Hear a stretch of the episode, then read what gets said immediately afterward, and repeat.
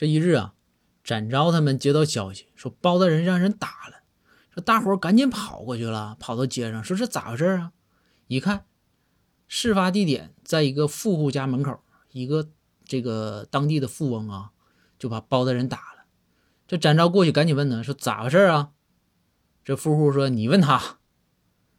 然后这展昭赶紧跪下了说大人您怎么了？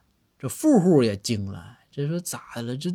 这这展展大人给跪的人，这这肯定是高级领导啊！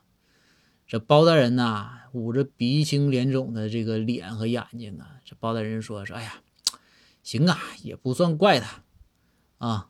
说这事儿啊是这回事儿，我这不是微服私访嘛，体察民情，我就找了个物流公司，我干力工。